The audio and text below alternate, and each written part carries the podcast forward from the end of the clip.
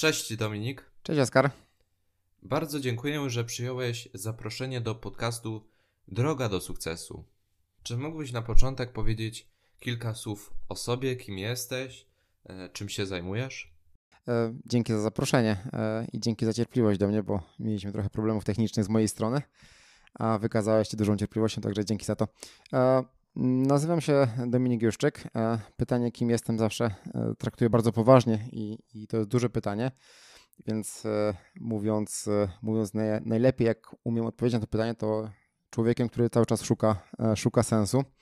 A zajmuję się, zajmuję się pomaganiem i firmom, i zespołom, i innym osobom, klientom indywidualnym robić rzeczy efektywniej. Głównie dzięki poznaniu własnych talentów, czyli tego, co robimy najlepiej, tego, co jest dla nas najbardziej naturalne. Spotykam się z nimi, analizuję, co, co robią teraz, jak robią teraz, pytam, jakie mają cele i na podstawie mojego doświadczenia i zawodowego, kilkanaście lat w IT i swojego prywatnego, też już kilkanaście lat pracy nad swoją produktywnością, efektywnością, razem wypracowujemy jakieś, jakieś metody, zmiany, no i potem im towarzyszę w tych zmianach. Mam dużą satysfakcję z tego, jak udaje się, e, udaje się zrobić e, e, coś, co sprawia, że te zespoły pracują po prostu lepiej dla siebie, bo produktywnie dla mnie, zresztą pewnie będziemy rozmawiać o produktywności, efektywnie, produktywnie dla mnie to znaczy mm, to, że umieją się skupić na tym, co najważniejsze, że umieją pracować i wybierać to, co jest najważniejsze i jednocześnie odrzucać te mniej istotne rzeczy. No to tak trochę przydługo, ale, ale chyba wszystko uwzględniłem.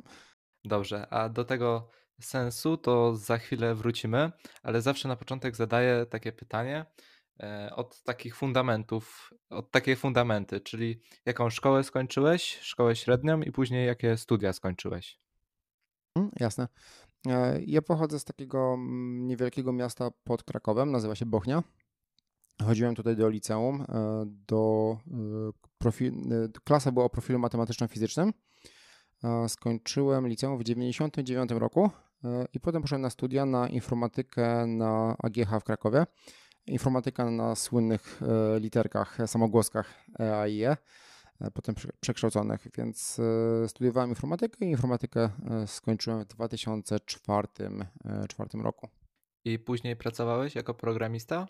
Tak, tak. Już na trzecim, pod koniec trzeciego roku zacząłem pracować jako programista. Najpierw e, w takiej niewielkiej polskiej firmie, e, potem po trzech, czterech latach w 2006 roku przeniosłem się do e, polskiego oddziału norweskiej firmy, gdzie też pracowałem na początku jako programista, a potem, potem byłem technical leadem, team leadem, menedżerem zespołu, dyrektorem technicznym i na końcu po 12 latach byłem tam też szefem działu HR i potem dopiero zdecydowałem się odejść e, z etatu. A właśnie skąd pomysł na to, żeby odejść z tego etatu i robić to, co robisz teraz, czyli pomagać ludziom i firmom? A wiesz co, to jest e, wielo, wieloskładnikowa, wieloczynnikowa decyzja, e, ale największy, największy taki czynnik decydujący to była ilość czasu, w którym na etacie mogłem robić to, co lubiłem najbardziej i najlepiej umiałem, e, versus to, co było wymagane od mojej roli. W roli szefa HR, wcześniej dyrektora technicznego, dużą część czasu mogłem poświęcić na to, co lubię, czyli na rozwój ludzi, pracę z ludźmi, e, pracę z zespołami, czyli de facto to, co robię teraz we własnej firmie ale około 50% czasu na etacie w tej mojej roli e, spędzałem na spotkaniach e, nad e, pracą nad budżetem w ramach bycia w zarządzie polskiego oddziału, patrzeniem na alokację, utylizację, czyli takie biznesowe, biznesowe wskaźniki. Coś, co mnie nie cieszyło, ani też nie jestem najlepszy w tym, więc trochę się w tym męczyłem. No i moja myśl była taka, że jeżeli odejdę z etatu, to będę mógł więcej czasu niż na etacie poświęcać na te rzeczy, które chcę robić. E, to była taka hipoteza, którą sprawdzałem trochę wcześniej, bo już e, na ostatnich latach e, pracy na etacie równolegle prowadziłem własną firmę, tam częściowo w części czasu. No i pracowałem już z moimi klientami, więc widziałem, że, że to jest możliwe i że to jest do zrobienia. Więc to był taki, taki główny czynnik. Co ciekawe, to co robię teraz w firmie, przez ostatnie kilka lat na tacie się uczyłem i korzystałem tego właśnie w firmie, więc to też było, było ciekawe, że potem jak przeszedłem na, na, na własne, to tak naprawdę korzystałem w wielkiej części tego, co się nauczyłem na, na etacie. I jesteś też certyfikowanym coachem Galupa, tak?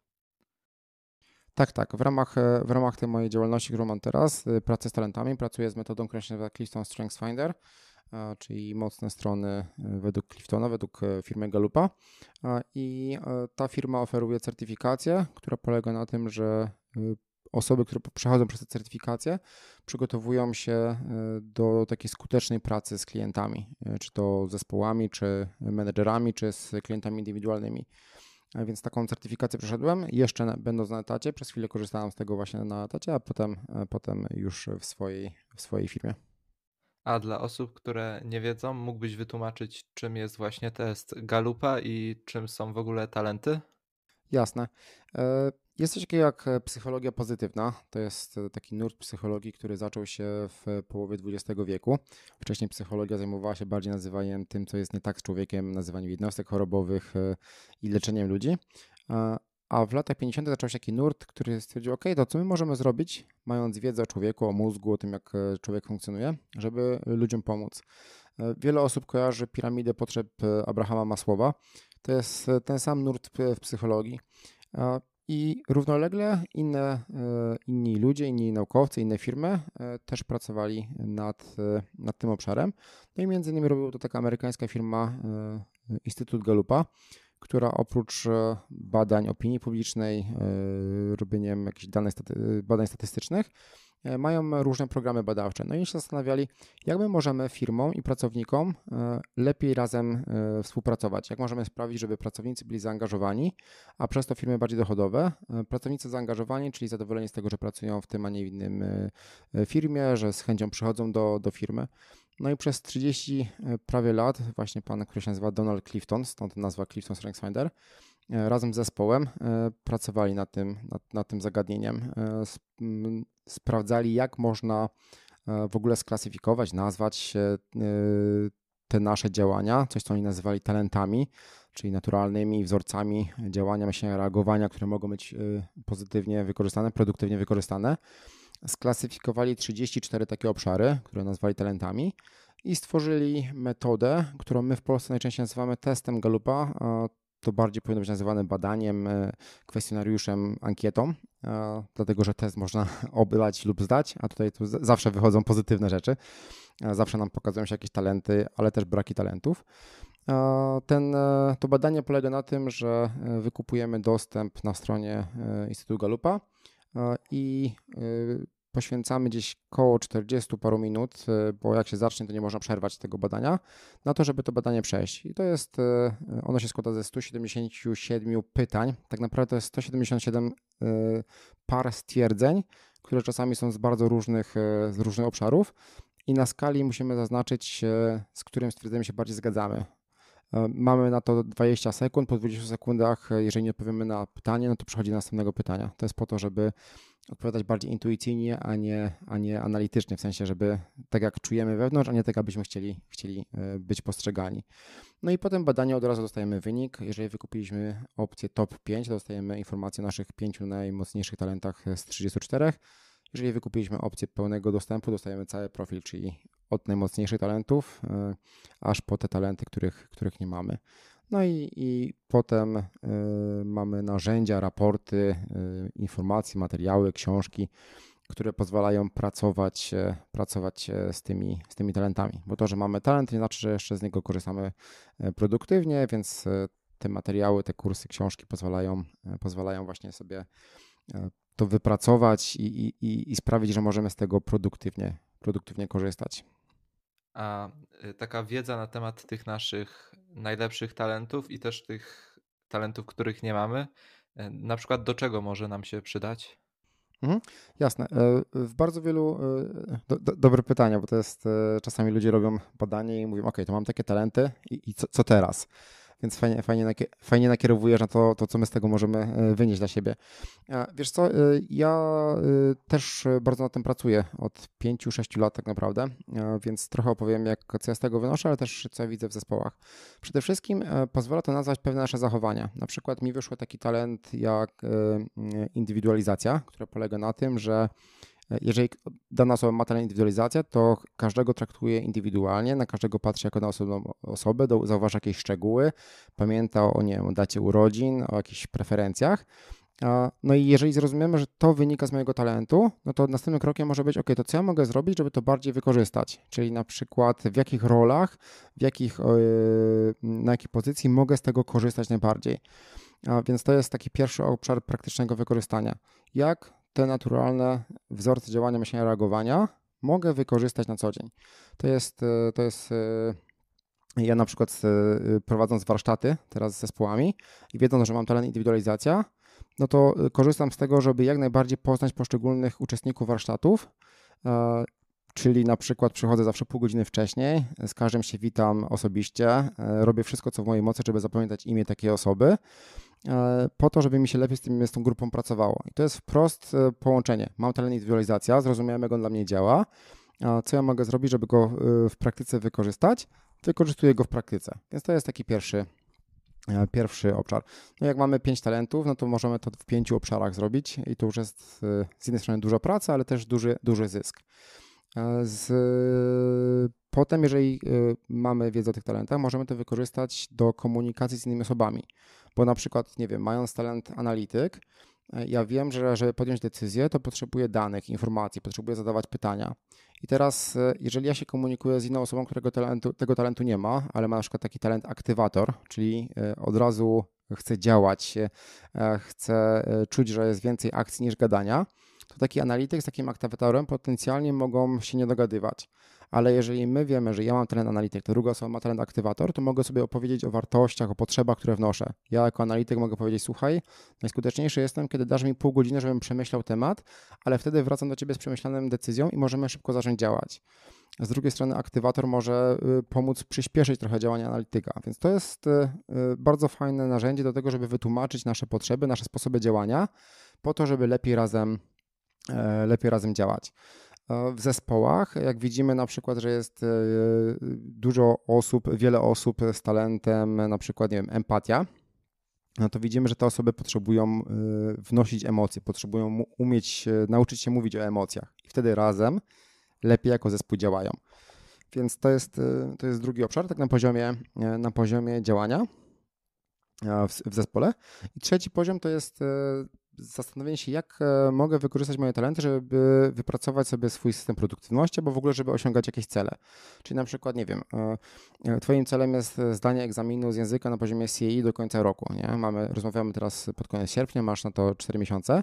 No i teraz świadomość, jakie masz talenty, może Ci pomóc praktycznie lepiej przygotować się do tego egzaminu. Bo na przykład, jeżeli masz taki talent uczenie się, który odpowiada na to, że my lubimy poznawać nowe informacje, że największą radość mamy z tego, jak poznajemy czegoś nowego, ale to też sprawia, że długofalowo nam się może coś nudzić, bo nie ma, nie, nie ma tych nowych rzeczy, no to jak my to uczenie się, czyli na przykład co jakiś czas zmienianie metody nauki, e, znalezienie różnych sposobów nauki e, i tego wykorzystania w praktyce może pomóc skutecznie osiągnąć ten cel.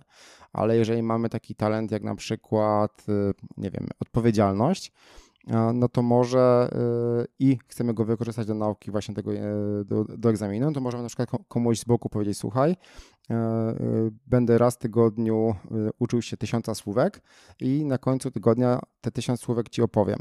I mając odpowiedzialność, my chcemy dotrzymać tego słowa, więc sami sobie, sami sobie zwiększamy szanse tego, że obiecując komuś innemu, będziemy, e, będziemy bardziej chcieli dotrzymać tego słowa. I to jest wprost działanie z naszych talentów.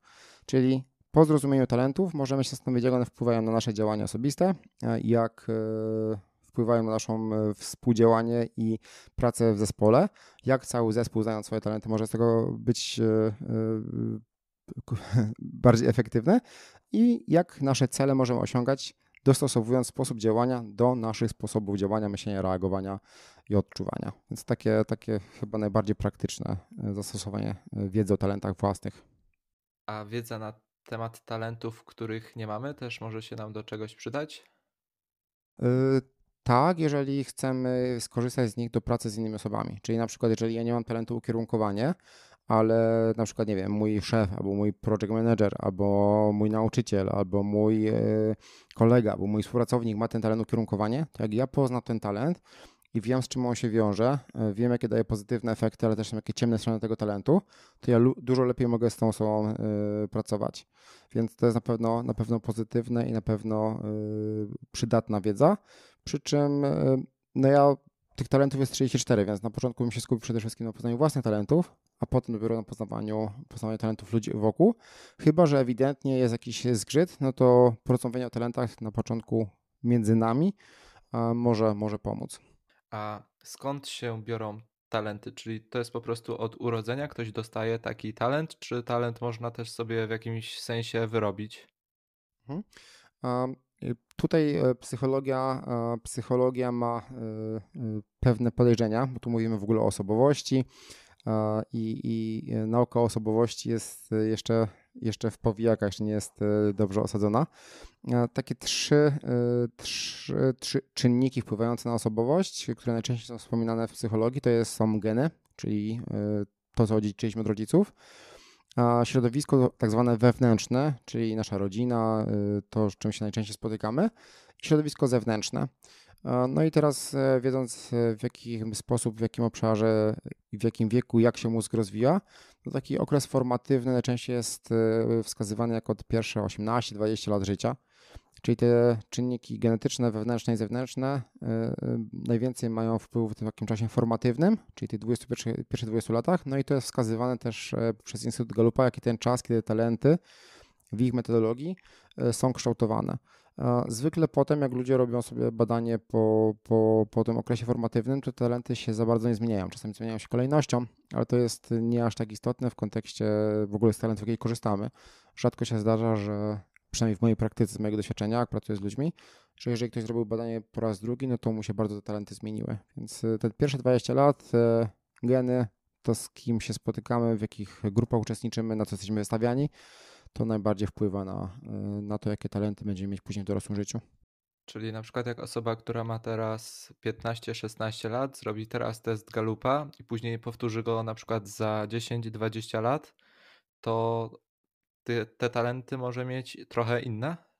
Tak, mo mogą się troszeczkę zmienić, bo dalej jeszcze jest, e, dalej jeszcze jest w takim e, wieku, kiedy e, mózg jest bardzo plastyczny, bo tak naprawdę talenty wskazują na pewne fizjologiczne aspekty mózgu. W jednym obszarze mamy więcej połączeń neuronowych, lepiej osadzony mielinowo i tak dalej, a w innym mamy mniej. Mając 16 lat, my cały czas te połączenia kształtujemy bardzo dynamicznie. Zresztą dla, e, dla 16-latków jest wersja e, badania, są te same pytania, które dla dorosłych, e, ale są troszeczkę inne raporty, nakierowane bardziej na uczenie się i na rozwój. Jest taka wersja badania, która się nazywa Clifton Strengths for Students, czyli Clifton, mocne strony Cliftona dla, dla uczniów, które właśnie są wskazywane dla osób, które mają między 13 a 18 lat. Można zrobić też to badanie po polsku, tylko raporty są po angielsku niestety wtedy. Te właśnie dla, dla, dla, dla uczniów.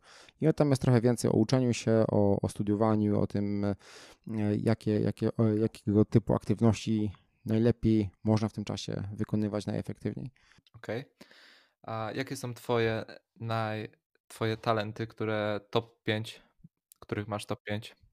E, moje top 5 to e, numer jeden indywidualizacja e, z domeny budowania relacji, potem talent organizator z domeny wykonywania. Numer 3 to jest uczenie się z domeny myślenia strategicznego, empatia, budowania relacji i taki talent, który się nazywa intelekt z domeny myślenia strategicznego. Właśnie przed chwilą powiedziałeś też, że prowadzisz codziennie dziennik.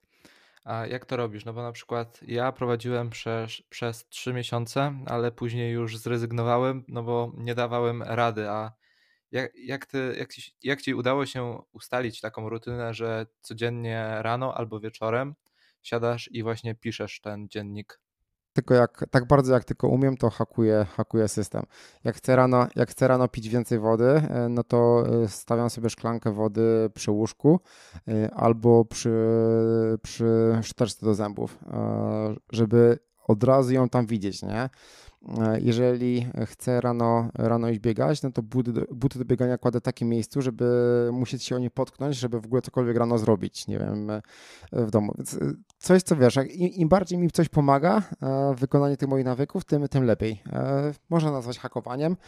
Uwielbiam takie sztuczki i, i bardzo chętnie zbieram w ogóle takie, takie rzeczy, właśnie po to, żeby żeby jak najmniej wysiłku takiego y, kognitywnego to ode mnie wymagało, żeby to robić. E, mam znajomą, która codziennie pisze historyjki z takich kostek Story Cubes, bo chce ćwiczyć pisanie lepsze.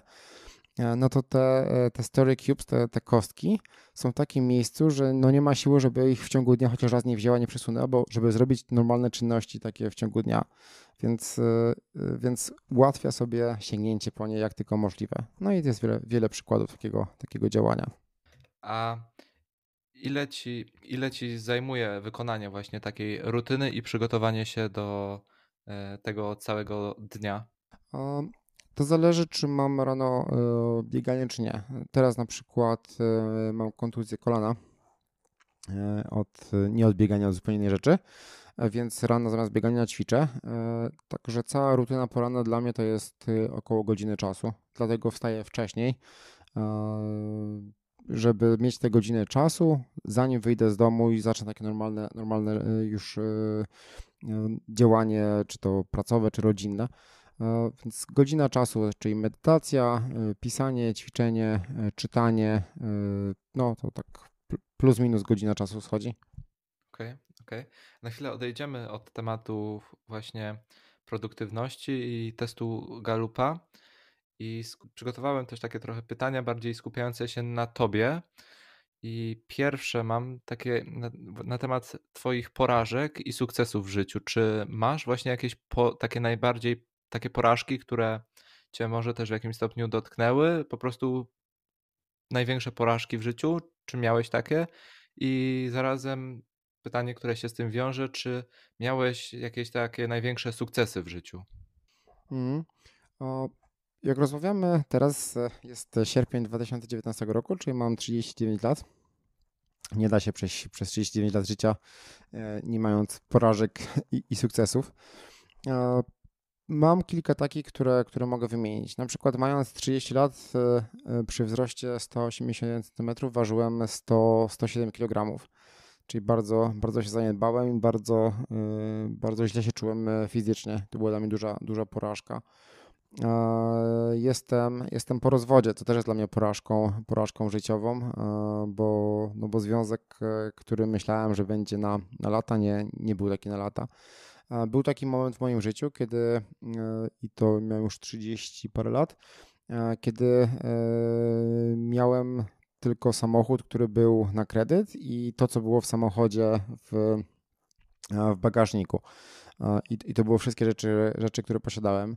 Więc to, to chyba są takie na moje największe, e, największe porażki, których się mogę, e, mogę teraz sobie tak przypomnieć, które też de facto mnie bardzo ukształtowały, bo teraz pamiętam jako momenty definiujące, bo z e, nadwagi, e, e, której, którą e, schudłem dlatego, zacząłem biegać, a zacząłem biegać stosując jakiś plan. Z tego wyszło moje zainteresowanie produktywnością, bo zobaczyłem, że planowe działanie e, i zaplanowanie tego w kontekście wszystkich swoich e, aktywności życiowych sprawia, że można osiągnąć sukces. To mnie, to mnie zaciekawiło i z tego wypączkowało całe moje zainteresowanie produktywnością, efektywnością, czego efektem jest to, co robię dzisiaj mając e, tylko to, co w samochodzie, poczułem, jak bardzo uwalniające jest posiadanie mniej niż więcej. Dlatego teraz bardzo staram się żyć, e, iść w kierunku minimalizmu, ale też zupełnie inaczej zarządzam, zarządzam swoimi e, finansami. I teraz jestem w dużo lepszej sytuacji finansowej, w bardzo dobrej sytuacji finansowej. To też wynika z tego, że wyciągnąłem wnioski z, tamtego, e, z tamtej lekcji. E, rozwód, rozpad związku też e, sprawił, że inaczej zupełnie patrzę na komunikację, na emocje, na, na bycie z drugim człowiekiem i od tamtego czasu zacząłem się tego bardzo uczyć, więc jednocześnie to są moje porażki, ale też duże sukcesy, że żaden z tych rzeczy nie załamała mnie, tylko sprawiła, że wyciągnąłem z tego wnioski i ruszyłem dalej w dobry dla siebie sposób. Dużym sukcesem dla mnie jest też to, jak przechodziłem między, między etatem a, a moją firmą obecną bo bardzo się tego bałem, wiązało się z tym dla mnie dużo, dużo mm, strachu, obaw, przekonań, które mnie bardzo blokowały, ale sobie je przepracowałem, podzieliłem sobie plan wyjścia z etatu na trzy na akcje, które wymagały trzech lat, ale po trzech latach ten, ten cel zrealizowałem. No i teraz mam kolejne, kolejne cele, więc myślę, że, że to taki miks porażek i, i sukcesów, ale one są nierozerwalnie, nierozerwalnie ze sobą związane. Nie byłoby sukcesów bez tych porażek wcześniej, co myślę, że jest dla mnie dużą lekcją życiową i też e, teraz jak patrzę na coś, co się trudnego w moim życiu dzieje, mając świadomość tego, co działo się w przeszłości, no to od razu patrzę, ok, no to co ja się z tego mogę nauczyć, jak mogę to przekuć w coś dobrego dla siebie. Masz jakąś taką najważniejszą lekcję, jaką dała ci przeszłość? Czy to jest właśnie to, co, o czym przed chwilą mówiłeś, że porażka może później prowadzić do sukcesu? E, dużą lekcją dla mnie życiową jest to, że, e, że nie ma takich momentów, że są bez wyjścia, że jak się wydaje, że jest wszystko już źle i, i już gorzej być nie może, e, to to zwykle nie jest prawdziwe.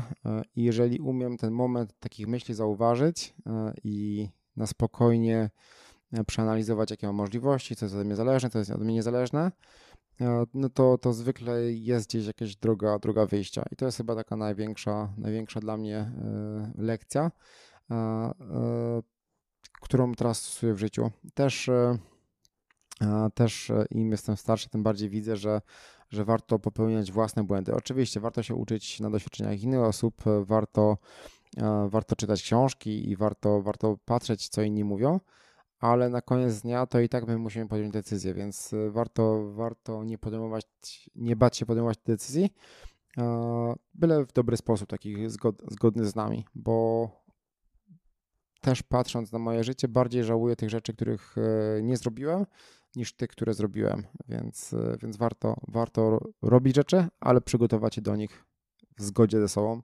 Czyli podejmujmy decyzje takie, jakie my naprawdę chcemy, a nie jak ktoś inny na nas wymusza. Jasne.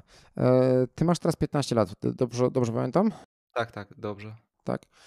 Mam syna 14-letniego, 11-letniego i taką jedną lekcję życiową, którą miałem na podstawie moich doświadczeń życiowych, które chcę przekaz- przekazać i o nim im często mówię, to jest to, że, e, e, że mogą popełniać błędy, byleby to były ich błędy. Czyli żeby nie działali na zasadzie, bo ktoś im mówi albo zróbmy tak, albo bo wszyscy tak robimy, żeby umieli powiedzieć nie, ja chcę robić po swojemu i żeby mieli, mieli do tego przekonanie. Nawet jeżeli to jest błędna decyzja, ale to jest ich decyzja. Więc to chyba tak trochę podsumowuje to, co, to, co powiedziałeś. E, a czym dla ciebie w ogóle jest sukces? No, to jest, e, e, to jest dobre pytanie. Ja, ja nie wiem, czy mam, nie wiem, czy mam na nie, na nie dobrą odpowiedź, wiesz? Z jednej strony to jest, to jest z jednej strony to jest e, dojście do jakiegoś miejsca, w którym chciałem być, czyli mam jakieś e, pragnienie, marzenie, e, chęć, przekuwam to w cel, przekuwam to w działanie, tam dochodzę i, i, i to jest dla mnie sukces. Natomiast chyba bardziej, tak jak sobie teraz o tym myślę, sukcesem nazwałbym coś takiego mniejszego, ale bardziej namacalnego na co dzień. Największym sukcesem dla mnie teraz jest tak na poziomie dnia, kiedy zauważam sytuacje, które się dzieją, umiem się nad nimi zatrzymać i zastanowić się, jak chcę na nie odpowiedzieć, a nie reagować na nie e, automatycznie. I, i budowanie sobie takiego, takiej umiejętności w moim życiu, e, niektórzy nazywają e, uważnością, mindfulness,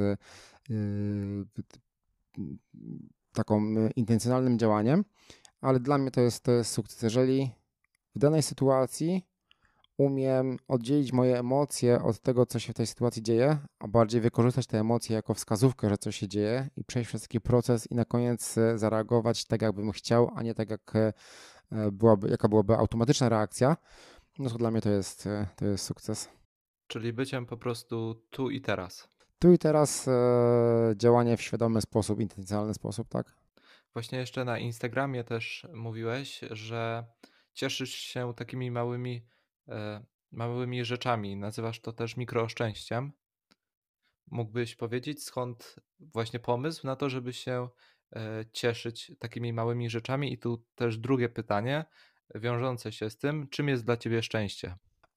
Wiesz co, y, im dłużej, im więcej czytam, im dłużej e, zastanawiam się nad, e, nad sobą, tym bardziej widzę, że, że nie ma czegoś takiego jak e, stałe szczęście, że nie ma takiego stanu, że ok, coś zrobię, coś osiągnę i już będę stale szczęśliwy. Nawet nie ma czegoś takiego, że będę stale szczęśliwy przez kilka dni pod rząd to co, to, co jest stałe w życiu, to jest e, e, taka, taka sinusoida, że w jednym momencie jest super, potem jest e, bardzo do, do bani, a w innym momencie jest tak po prostu normalnie. I jak sobie analizuję moje dni, moje, moje życie, to tak naprawdę dobre dni to są takie, których były momenty, które były dobre. I ja to nazywam właśnie mikroszczęściami. Czyli na przykład dzisiaj Dzisiaj byłem z moim synem na meczu lokalnej drużyny piłki nożnej i e, e, wygrała ta drużyna 6 do 0. I jak, e, jak strzelali bramki, to z synem przybijaliśmy sobie piątki i tak kibicowaliśmy razem, byliśmy razem w tym, w tym momencie.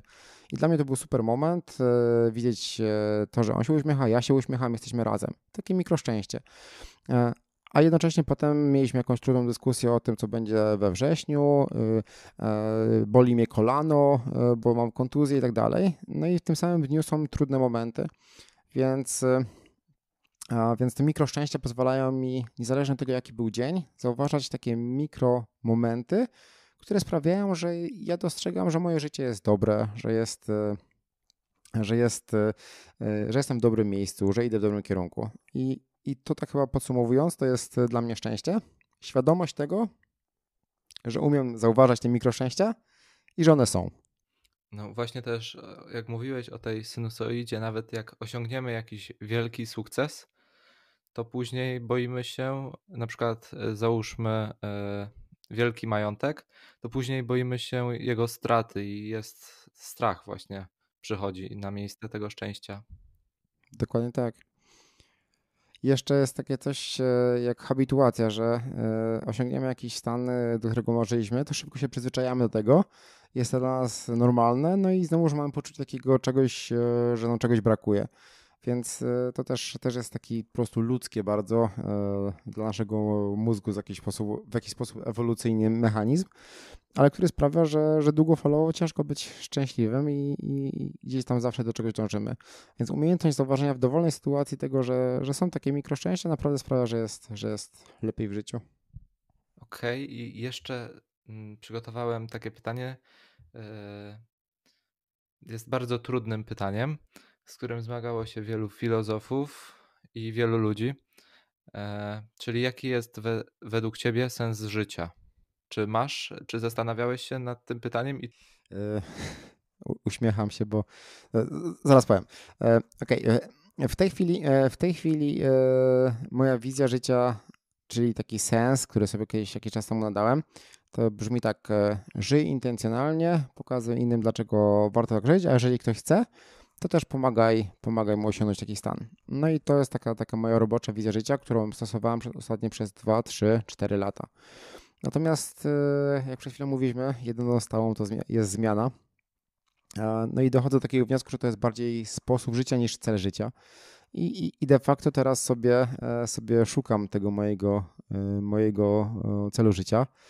E, szukam poprzez studiowania właśnie filozofii. E, jak byłem e, młodszy, tak do 18-19 roku byłem bardzo wierzący.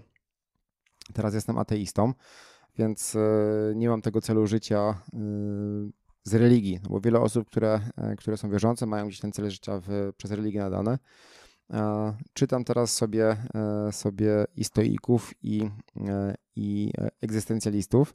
I oni trochę dają inne definicje, bo stoicy mówią, że takim celem życia powinno być tranquility, czy taka, taka, taki spokój, dobre, dobre życie. Dla mnie to znowu jest sposób życia, a nie cel życia. Egzystencjaliści z kolei mówią, że, czyli na przykład Kami, e, czy wcześniej Nietzsche, że nie ma czegoś takiego jak z góry nadany cel życia i każdy musi sobie sam go znaleźć. I chyba jestem bliski temu, e, temu stwierdzeniu. E, no i szukam sobie, szukam sobie takiego celu życia. Czasami myślę, że nie ma czegoś takiego jak, jak jeden stały cel życia, albo przynajmniej może nie wszyscy znajdują. Na przykład w tej chwili e, definiuję sobie to, po co jestem, po co działam, e, w funkcji tego, że chciałbym zapewnić e, moim dzieciom dobry start w życie i chciałbym być dobrym, dobrym ojcem i dobrym, dobrym przyjacielem, dobrym, dobrym, dobrym partnerem. Czy to będzie mój cel życia, jakbyśmy porozmawiali za 5 lat? Nie umiem Ci na to odpowiedzieć. Ja wciąż szukam, wciąż pytam, wciąż E, wciąż sprawdzam, e, wciąż się wystawiam na nowe koncepty właśnie po to, żeby móc e, poszerzyć, mm, poszerzyć pulę tych koncepcji, z których mogę, mogę wybierać. Więc gdybyś mnie zapytał to pytanie 3 lata temu, może nawet nie, rok temu, to bym ci z, z, całą pewnością powiedział, że tak, to jest właśnie to życie intencjonalne, pokazywanie innym, że, że tak warto. No ale teraz sobie to kwestionuję i, i, i, i, sprawdzam co, co innego. Więc złapałeś mnie w takim rozkroku, yy, ale szukam, szukam dalej.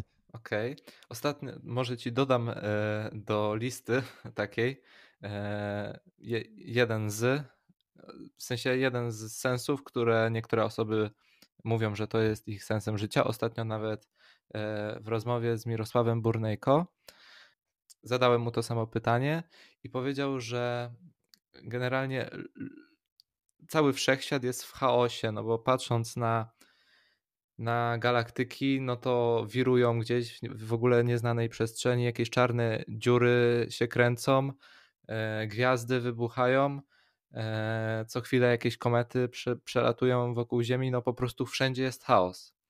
Schodząc na Ziemię, no to też jest chaos. Cały czas jakieś tornada, jakieś śmierci, inne tragedie, no po prostu chaos. I według niego sensem życia jest rozwiązanie jakiegoś problemu. I niektórzy rozwiązują problem, e, są dobrzy w rozwiązywaniu problemu u siebie. Na przykład dbają o siebie, mają ładną skórę, w ogóle solaria i, i tak dalej. Inni, e, na przykład jak Elon Musk, rozwiązują problemy takie globalne, czyli zauważył, że że Ziemia to jest jedyna planeta, na której możemy żyć i jeśli nagle coś przyleci jakaś asteroida na Ziemię, no to nie mamy gdzie, nie mamy drugiego domu, nie mamy schronienia, więc jego celem i w zasadzie i sensem życia jest uratowanie nas od tego i każdy w życiu ma albo może powinien też mieć e, jakiś cel, po prostu chaos, który chce rozwiązać. Mhm słucham Mirka, ale też, też go znam osobiście, więc y, y, pamiętam, że, że ma takie podejście. To jest rzeczywiście jeden, jeden z, jedno z podejść. Mi osobiście nie do końca przekonuje, ale to jest właśnie to piękne, że każdy może mieć ten swój cel życia, wizję życia e, po swojemu zdefiniowane. Natomiast e, to, co było tą treścią mojego dotychczasowej wizji życia, wydaje mi się, że warto, żeby każdy to miał zdefiniowane, bo wtedy łatwiej się działa, nie? Bo jeżeli masz wizję życia, to łatwiej wybrać, czy robić X czy Y, czy X się bardziej zbliża do, do, do realizacji tej wizji, czy, czy Y. Więc y, łatwiej priorytetyzować swoje działania. Zawsze też e, w podcaście zadaję pytanie moim rozmówcom, jakie jest ich duchowe zwierzę. Czy masz takie może? Duchowe, duchowe zwierzę. I to znaczy, że można sobie wybrać jakiekolwiek tam e, zwierzątko, tak? Tak, tak. Jak, jakiekolwiek tam chcesz zwierzę i, i może też jakieś uzasadnienie, dlaczego akurat to zwierzę. E, wiesz co, nigdy się nad tym nie zastanawiałem. E, natomiast mam, mam, mam zwierzę w głowie, które, które jest dla mnie takim uosobieniem czegoś. Mam, mam psiaka, to jest taki młody psiak, dwuletni, który działa na maksa. W sensie, jeżeli się bawi i biega, to biega tak, jakby zaraz nie miał przekroczyć prędkość światła. Jak odpoczywa i śpi, to śpi na maksa i zwija się i, i robi. Jeżeli goni za robakiem, to jest tylko i wyłącznie za tym robakiem i nie ma nic innego na świecie. I trochę mi to. Czyli taki hustler, można powiedzieć. Tak, hustler, ale taki umiejący się skupić na jednej rzeczy naraz i robiący to, to na maksa. Taki to, totalnie, totalnie e, w, w, pełnym skupieniu. Więc e, myślę, że mój, e, moja suczka Chili, która jest mieszanką haskiego Whippeta i tam nie wiadomo jeszcze czego, jest, jest takim ładnym kundelkiem.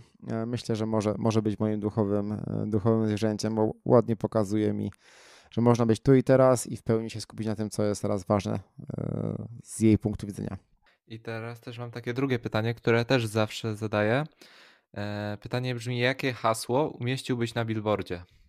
E, to też, e, też się zmienia, też się zmienia z, z czasem, ale ostatnio usłyszałem od, od Jamesa Cleara, autor książki, autor książki Atomic Habits i on on w newsletterze ostatnio e, taki, cytat umieścił. E, najpierw go przeczytam po angielsku, potem ci powiem, jak go przetłumaczę sobie na, na polski. In the, long, in the long run, your willpower will never beat your environment. Czyli długofalowo twoja silna wola nigdy nie pobije twojego środowiska. I myślę, że to jest coś, co gdybym wiedział, jak miałem, e, nie wiem, 10 lat, 15 lat, to, to bym miał zupełnie inne życie teraz. Że czasami my próbujemy coś robić silną wolą. E, czyli na przykład, nie wiem, próbujemy jeść lepiej, więc przestrzegamy, e, jak tylko umiemy, diety, widzimy, że coś jest na wierzchu do jedzenia, tego nie jemy i tak dalej. A dużo łatwiejsze jest zmodyfikowanie swojego środowiska, czyli zrobienie czegoś, żeby nie musieć tej silnej woli w ogóle używać. Czyli schować coś przed oczami, nie mieć w domu niezdrowego jedzenia, pomóc, poprosić kogoś o pomoc, y, który nam jakoś kontroluje nasze środowisko. Chodzi o to, żeby, e, żeby jak najmniej tej silnej woli używać, a jak najwięcej modyfikować swoje otoczenie, żeby nam pomagało. Więc myślę, że takie coś bym umieścił. Długofalowo twoja silna wola nigdy nie pobije twojego środowiska. Bardzo ciekawe, ciekawe. A jeszcze e, wspomniałeś też o książkach niektórych. A masz jakieś takie trzy książki, które najbardziej wpłynęły albo zmieniły twoje życie? Um, tak, nawet nagrałem jakiś ten odcinek podcastu i tam chyba było 10 książek, ale z takiej trzy, trzy najważniejsze. E, jest taka książka, która się powtarza w, w, wielu mądrych książkach i ludzie odwołują się do tej mądrej książki. To jest Człowiek w poszukiwaniu sensu e, Wiktora Frankla. To jest historia wiedeńskiego psychologa, który żył w Wiedniu w 30 latach i w czasie II wojny światowej był w obozie koncentracyjnym. I on tam opisuje, co jest ostatni, ostatnim takim bastionem wolności człowieka. I to jest to, jak człowiek reaguje na bodźce, że ma, może właśnie reagować e, albo automatycznie, albo może wybrać, co zrobi. Nawet jeżeli nas, nam ograniczą wolność fizyczną, będą nas torturować, zmuszać do czegoś, to to, co my o tym myślimy, jak na to reagujemy, jest e, tylko i wyłącznie nasze. I to jest taki mocny koncept i tam jest oczywiście opisane na podstawie historii. E, historia obozu koncentracyjnego nigdy nie jest prosta, ale to jest bardzo wartościowa książka. Druga książka, która to jest książka mam dylemat, jakie trzy wybrać. Mm, e, jest e, książka e, amerykańskiego psychologa Marshalla Rosenberga, NVC, Porozumienie bez przemocy. To też jest coś, co chciałbym, żeby mnie w szkole nauczono. Jak się komunikować w dobry sposób, mówiąc o faktach, obserwacjach, o emocjach, o potrzebach i dopiero wtedy formułując prośby, a nie zaczynając od próśb, co często robimy i to zamyka na komunikację. A, a, a mogę cztery powiedzieć, czy nie? Tak, tak, tak, jak najbardziej. Dobra. E, e, potem jest esencjalista e, Greg McEwen, który pokazuje, jak wybierać to, co najważniejsze. I to jest bardzo, bardzo, bardzo praktyczna książka, która pokazuje, jak eksplorować, co robimy, jak eliminować, jak się skupiać na tym, co, żeby robić co najważniejsze. Bardzo mi pomogła. Na przykład jest tam rozdział o tym, jak mówić nie w dobry sposób, żeby to nie było alienujące, a, a budujące relacje. I czwarta książka y, to jest y, książka, y, którą sobie jednego z moich ulubionych autorów, Kala Newporta. Angielski to jest Deep Work, polski jest Praca Głęboka.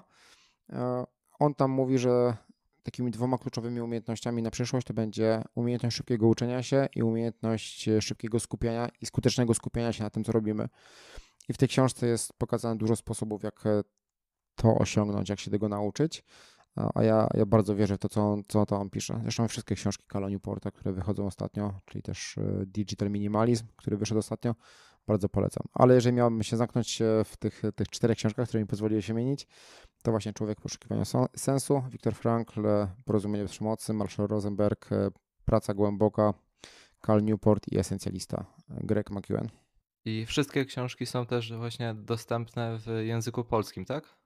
E, tak. E, robię to i w książkach fizycznej, i w książkach e, wersji elektronicznej.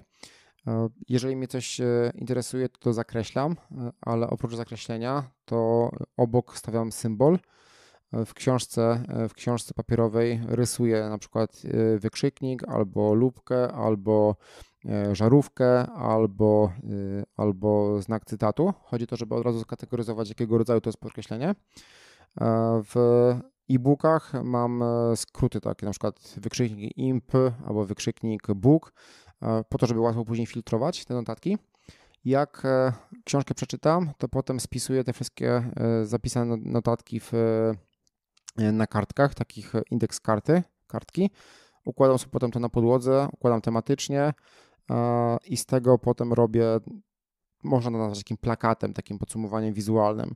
Czyli dotykam tej książki cztery razy E, bo najpierw podkreślam, potem e, wypisuję, potem układam, potem robię plakat dzięki temu dużo, dużo bardziej zapamiętuję rzeczy w głowie. E, mam też taki notatnik w Notion, to jest coś, do czego, do, czego używam do notatek, gdzie wypisuję podobne koncepty z różnych książek w jednym miejscu. Czyli na przykład jak są pytania do szukania wizji życiowej, to mam notatkę wizja życiowa. Jeżeli są pytania do y, jakichś rzeczy o budowaniu nawyków z różnych książek, to mam notatkę budowania nawyków z książkach. I dzięki temu później łatwiej mi znaleźć różne pomysły, różne koncepty z różnych książek e, w jednym miejscu. Ale też. Mhm. Dzięki temu po prostu bardziej pamiętam te książki, nie? To, to co było w treści książek. Czyli masz też bardzo taki, mm, można powiedzieć, rozbudowany ten system czytania książek. A słuchasz książki w wersji audio, czy tylko czytasz? E, słucham książki w wersji audio, ale najczęściej są książki, w których nie potrzebuję robić notatek. Czyli to są albo książki beletrystyczne, albo to są książki, które już kiedyś czytałem w wersji papierowej i potem sobie tylko chcę przypomnieć jakieś koncepty. E, bo ciężko mi się robiło notatki z książek w wersji audio. A już tak niemalże na koniec, e, mógłbyś się z nami podzielić, jakie masz plany na bliższą oraz na dalszą przyszłość? E, w tej chwili pracuję w ramach mojej firmy e, nad tym, żeby e, życiowo pracuję nad tym, żeby ograniczyć koszty i zmaksymalizować przychody.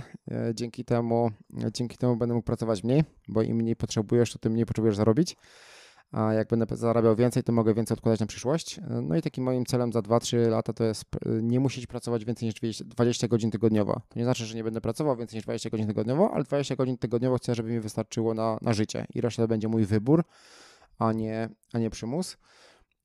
Przygotowuję e, nowe kursy online, przygotowuję nową taką aplikację webową, e, gdzie będę pomagał rozbijać duże cele na mniejsze kroki i o tych krokach przypominać.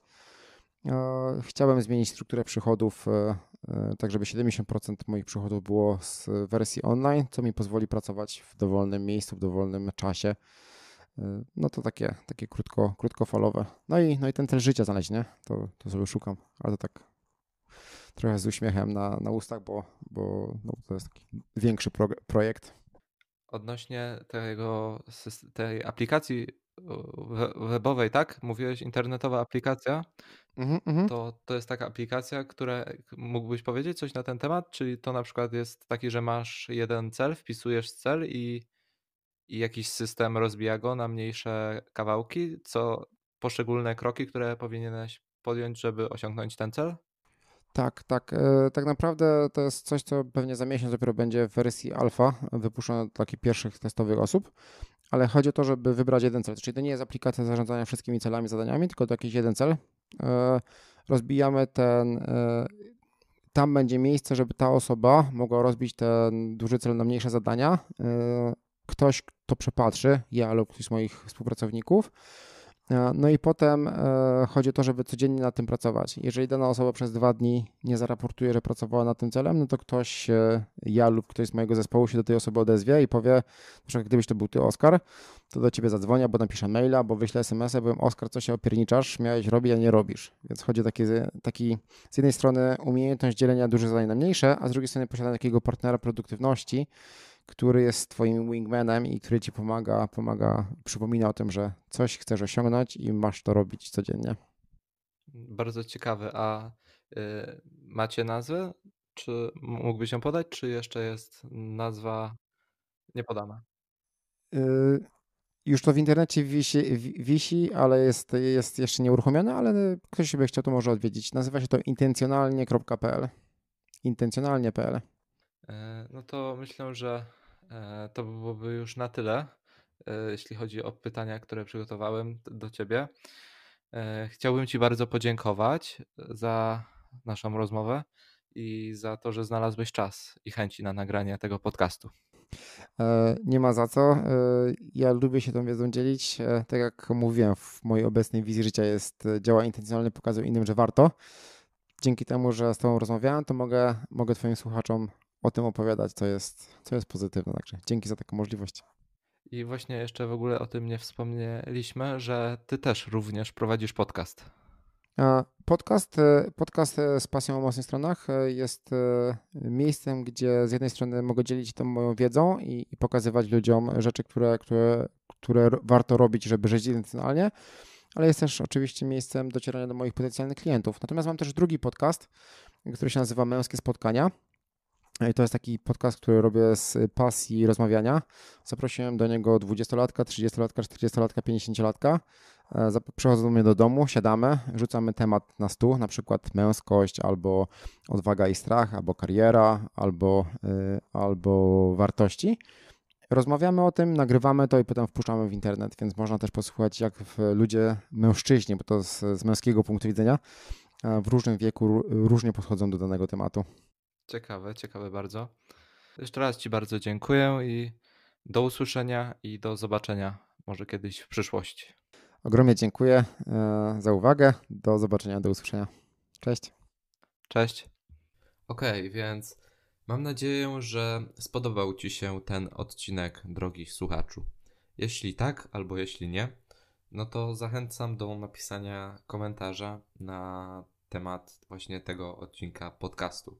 Zachęcam również do zrobienia zrzutu ekranu albo do zrobienia zdjęcia e, właśnie tego odcinka podcastu w swoim telefonie lub laptopie, komputerze lub na przykład tablecie i podzielenia się właśnie e, tym zdjęciem na przykład na Instagramie albo w swoich mediach innych społecznościowych i napisania coś na temat właśnie tego podcastu. Oczywiście możesz, jeśli to jest na Instagramie, możesz mnie oznaczyć Oskar e, małpa oskar.kościański bez polskich znaków. Więc jeszcze raz dziękuję, że dotarłeś do tego miejsca, do końca podcastu i do usłyszenia i do zobaczenia gdzieś kiedyś w świecie.